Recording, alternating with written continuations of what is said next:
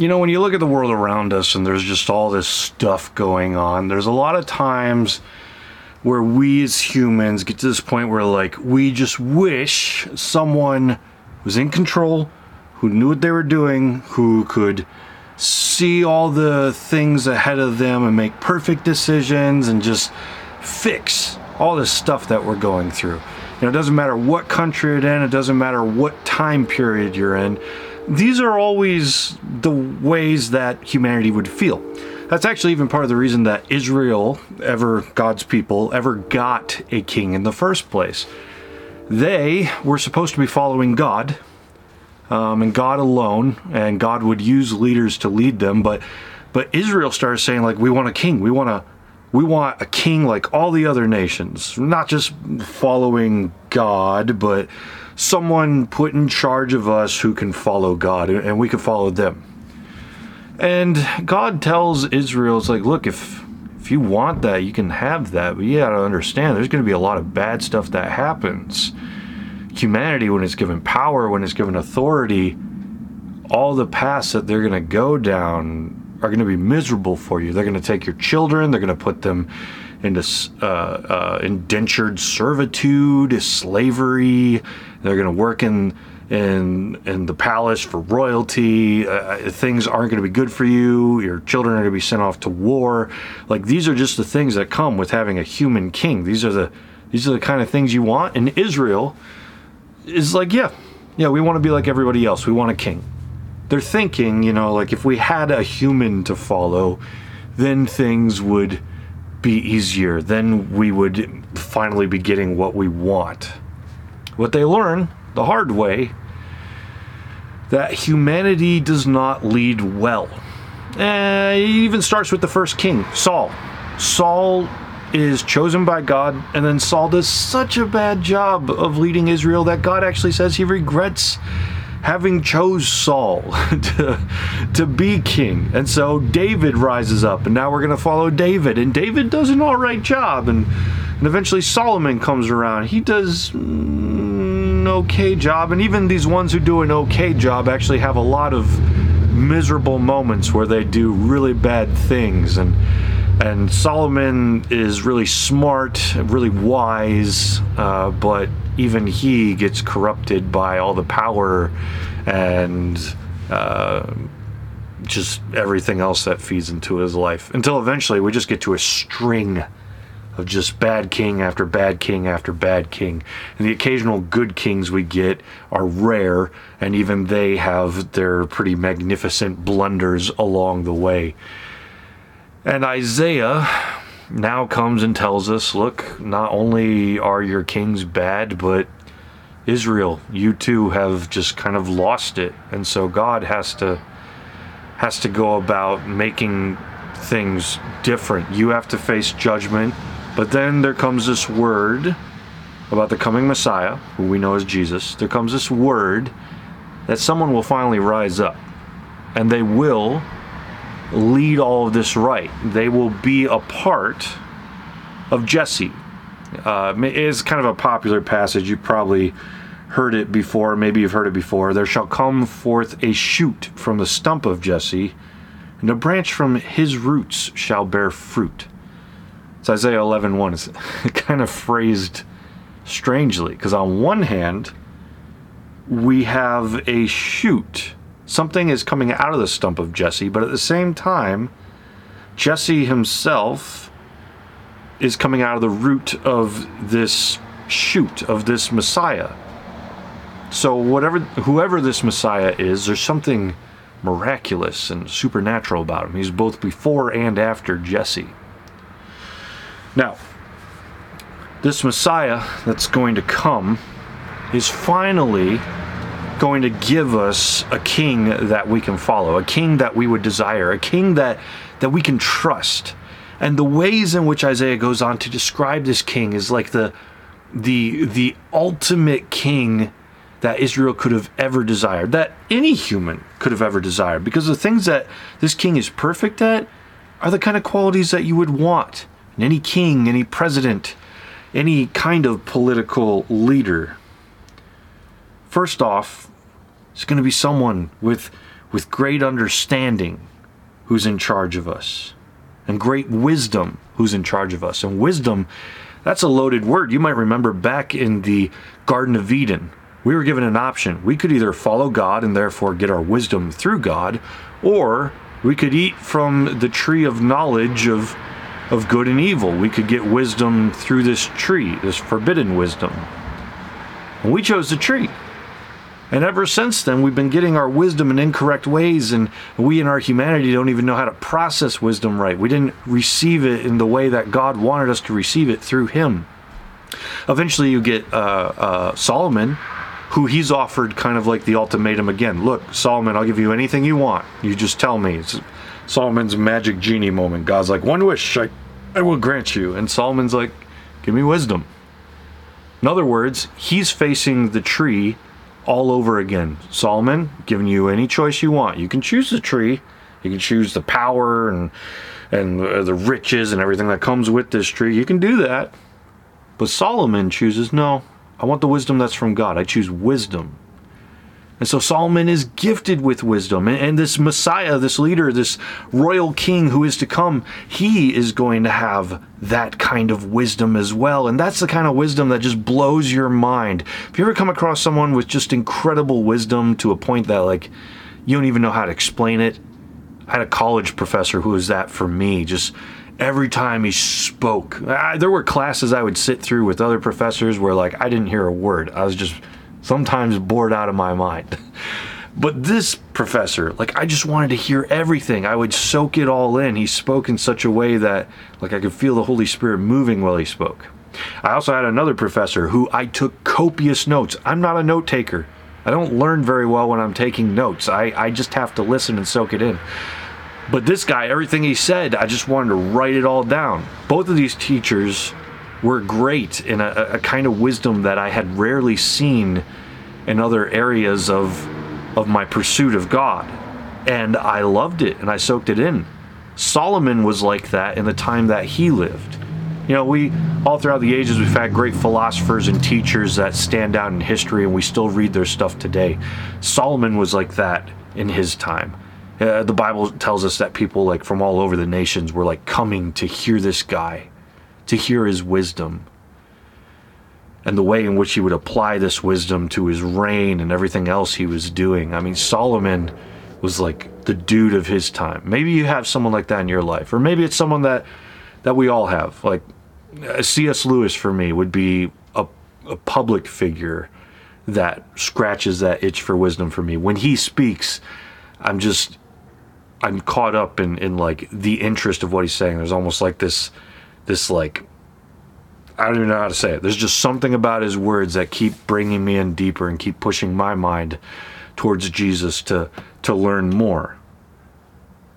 And so Isaiah tells us that there is coming a king who will be great in this wisdom. He will have it perfectly for us, and the Holy Spirit will grant it to him. Not only that, not only wisdom, but understanding that sounds like the same thing to us. Yeah, wisdom, understanding, it's, uh, it's all the same word, Jamie, just looking at the thesaurus, you know?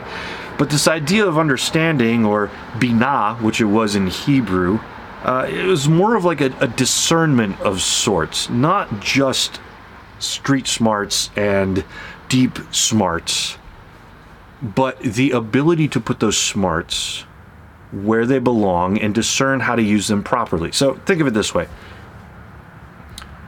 you know what makes a good judge?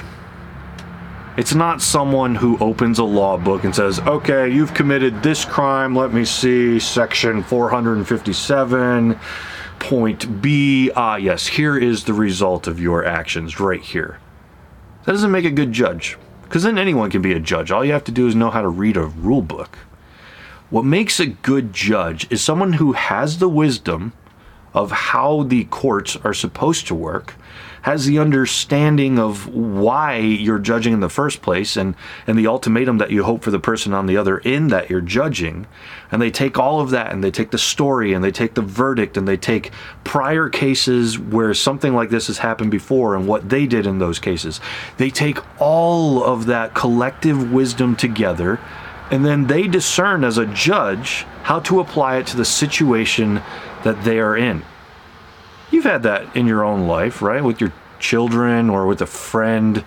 They do something and you use your collective experience of when you've had this moment before and all the results that have come based on with kids maybe like the punishment you used how it resulted what was effective in the past what wasn't and then you use all that discernment to put the law into place i would actually suggest that the old testament law one of the problems that we have uh, throughout history is people look at the old testament law and because it's sacred which it is they'll they'll look at it and they will apply it like point blank sometimes to the situations at hand.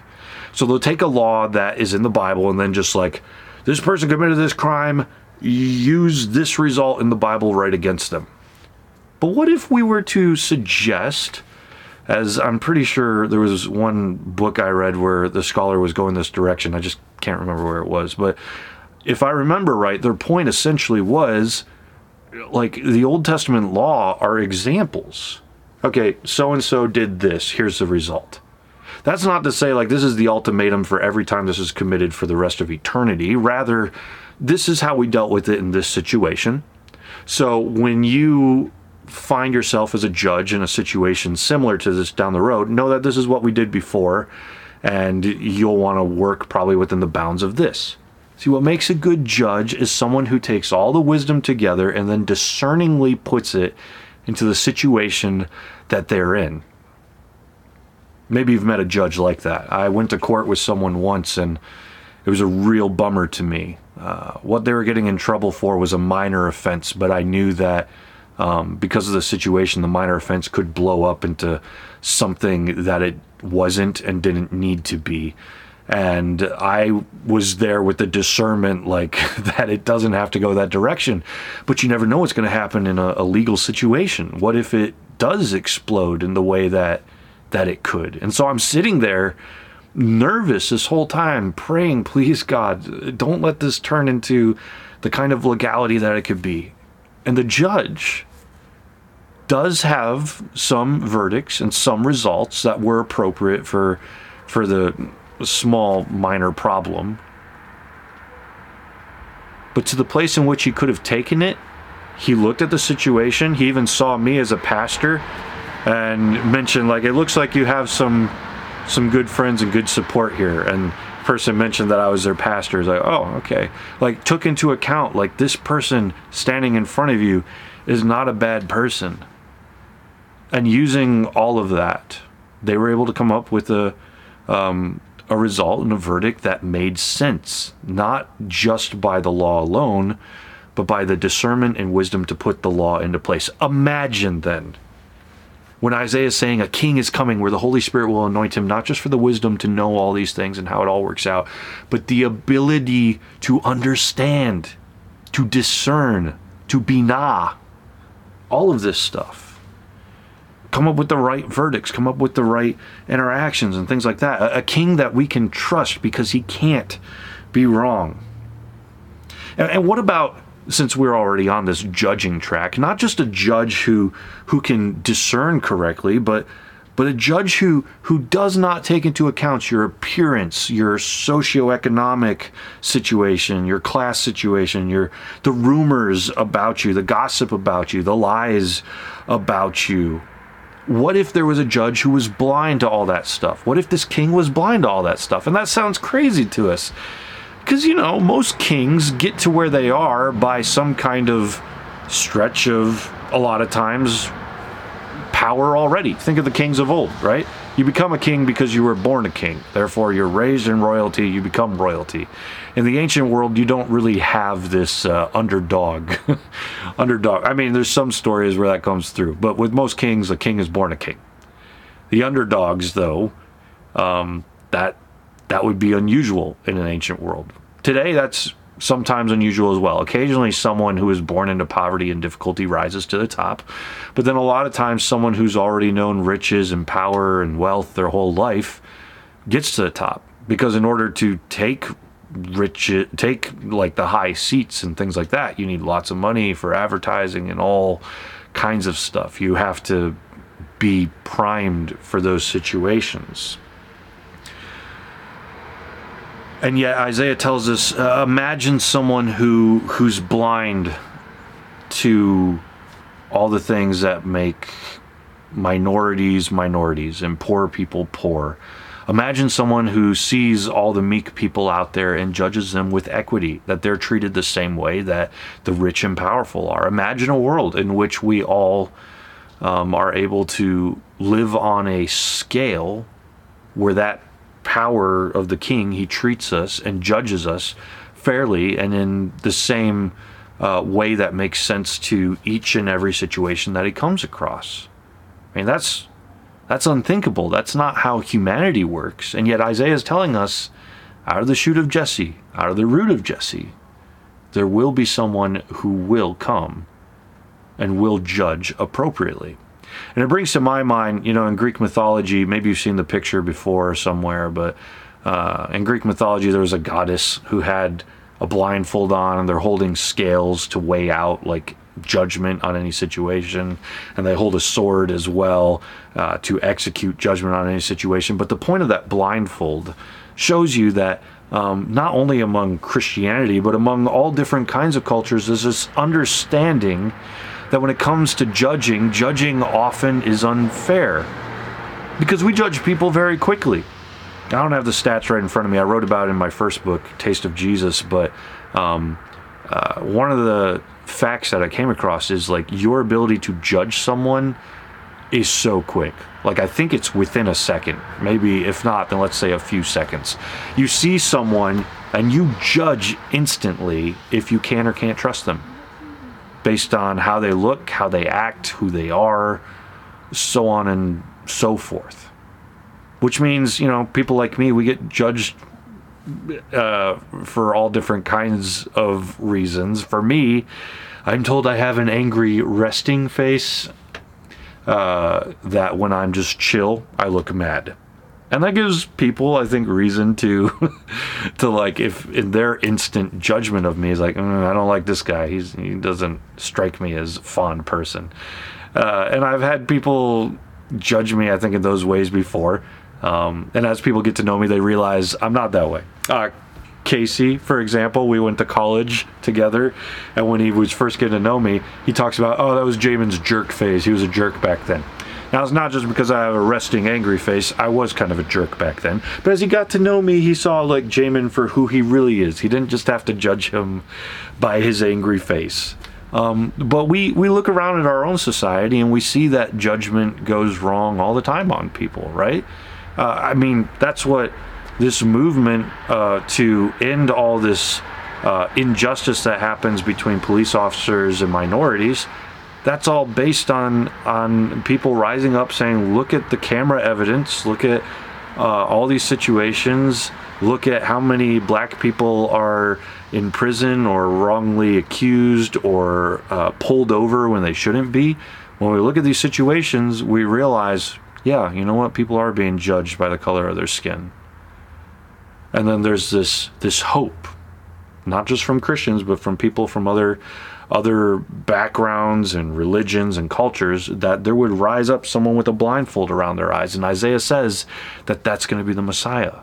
This king who's going to reign, he's not going to judge you based on how you live, uh, or sorry, based on like where you lived and, and how you uh, were raised and the color of your skin or this and that or your resting angry face. Like that's not the judgment. He doesn't see any of that. He's blind to all of that you will be judged rather by if you have claimed allegiance to this king, if you're following this king, this Messiah, and have have the faith that he has saved you, because it's only by him that you will be saved.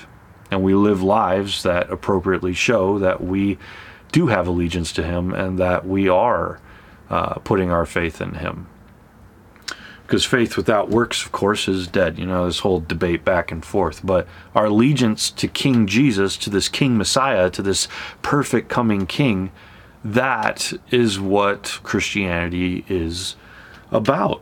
He doesn't judge us based on our appearance. That's the whole thing with Acts. Rather than just reach the Jews, he sends the Jews out who have now recently received Jesus to go and save people of all the other nations, no matter where they're from, that they would receive salvation wherever they would be from. Now, uh, if you do want to go deeper into uh, the injustices, uh, just in general, between the judge, uh, like the court system, the justice system, and um, those who are black, go to naacp.org. naacp.org. Right as soon as you get there, it's just facts after facts all the way down. That will help you go deeper into that conversation. But the good news about Jesus is that there is no injustice in him. It doesn't go wrong with him.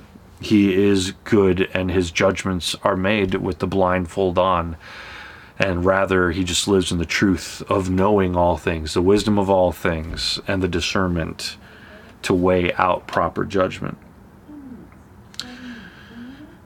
So, we've already talked about a few characteristics of this coming Messiah that Isaiah give us, but let's get just a few more. What if they had the right answers as to what to do in every situation? What if they knew the wisdom of what was right in God's eyes? So they didn't only like know God, but they knew like what the proper way to live him out would be. So he gave proper counsel or advice to us as to how we should live based on any situation we come across. You know, there are there's a lot of great counselors out there, uh, but even human counselors get it wrong sometimes. Um, I think of um, my own self as a pastor.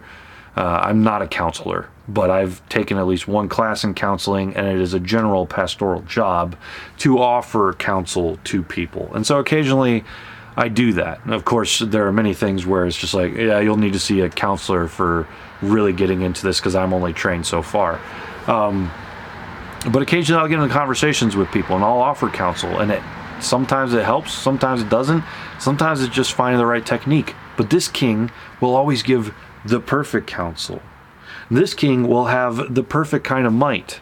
Actually, the way that is phrased from Isaiah, and it's the same picture that's picked up in Revelation, is that Jesus' might, this Messiah's might, will all be found in his mouth. He just speaks, and it happens. That's all he needs to do. The words of his mouth are his sword, his verdicts are perfect. And when he speaks, things just happen. And we've seen this before, right? Uh, with with uh, those moments where someone speaks and like you just know it has to happen. Once we had a bunch of friends over, we were playing some games, and then one of the kids had acted out, and my wife just Beckett, you know, and like not she used her mom voice. You know what I'm talking about. The kids didn't just go silent, but the whole room went silent because we all heard our mom's voice in that moment and we all were called to attention. That's the kind of voice that, that the Messiah will have. That mom voice, you know, like they speak and it happens. That's all the words that they need. That is enough to hear it and the reaction is immediate. And Jesus throughout the gospels are is seen as having exousia, this supernatural authority on his words that when he speaks, people listen and they often are like, We've never heard anything like this because he stood out in a different way. Jesus also, this Messiah, will have the perfect knowledge of God. Uh, you know, and that's not just theological, you know. It'd be great to have the perfect theological knowledge of the study of who God is, but we don't. Uh, there's even there's one famous uh, um, theologian back in the 13th century, Saint Thomas of Aquinas, Aquinas was a great theologian, wrote a lot of works, and one day just stopped writing. And when he was asked why, he had a vision. And according to him, or at least according to legend, that vision was so extreme or incomprehensible, it just blew his mind so much that all of his work just seemed like straw. It seemed like nothing anymore. So he stopped. What good is my theology with this experience I've just had? You know, that's that's kind of like humanity. Like we want to understand God better, and we're called to understand Him better, and so we chase Him to understand better and understand Him on a theological level. But at some point, the mind's just blown, you know, and we we just don't know how to handle it anymore. And yet, this Messiah will have the knowledge of God. of the knowledge of God. And knowledge in the Bible oftentimes implies like relational knowledge, a relationship. It's as though Jesus could walk over to God, ask him his opinion, and come back with the answer. Kind of like what Moses would do. He would meet with God face to face, go to God, ask the questions, get the answers, come back to the people. And this Messiah, this king, will have that as well. And this Messiah, this king, will also be grounded in the fear of God. Now, look, human rulers do a lot of stupid things when they're not grounded in the fear of God. When we put our fear in uh, all different kinds of things, whether it be rumors overseas of what might come to us, or needing to be in charge, or with the most wealth, or to conquer this or that. Like we put our fears in places where Satan just rules over us.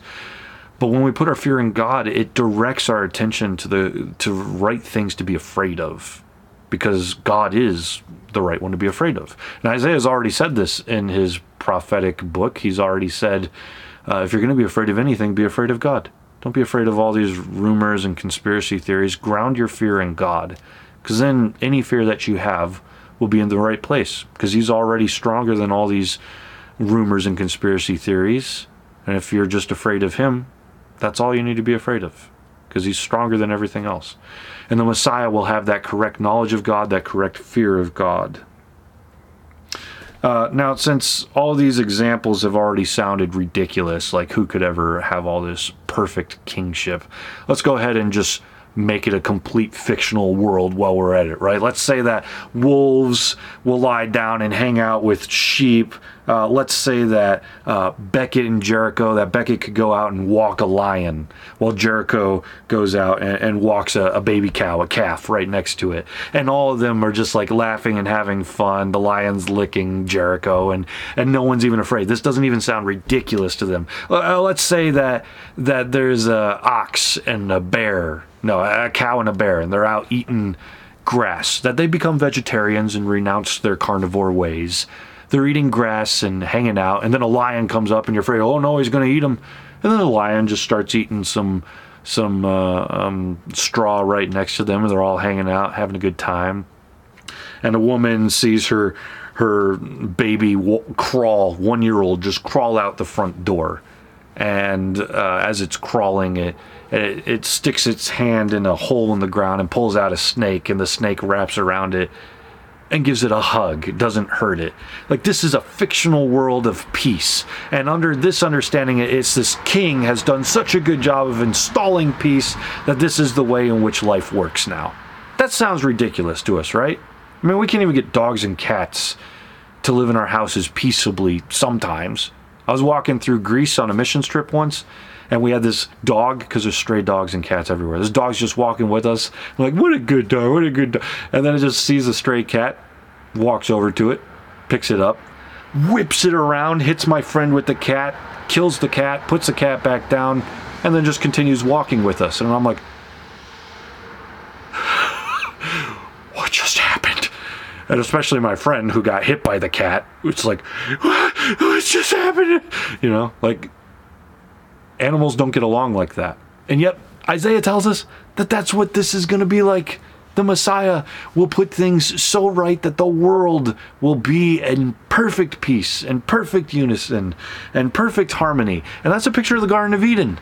Back when animals were just brought to us to name and we lived in peace and we didn't eat meat and all these things. In other words, the Messiah is going to be so perfect in all these things that the world will finally be brought to peace. Things will finally be made right. We no longer will have to fear about everything wrong. Eden will return to us. And those who live with this king, who pledge allegiance to this king Jesus, who follow this Messiah Jesus and live for him and, and look to be made right in all of this king's wisdom and knowledge and fear of the Lord and, and discernment and all this stuff, those are the ones who will continue to live in this utopia of a planet that we've always dreamed of.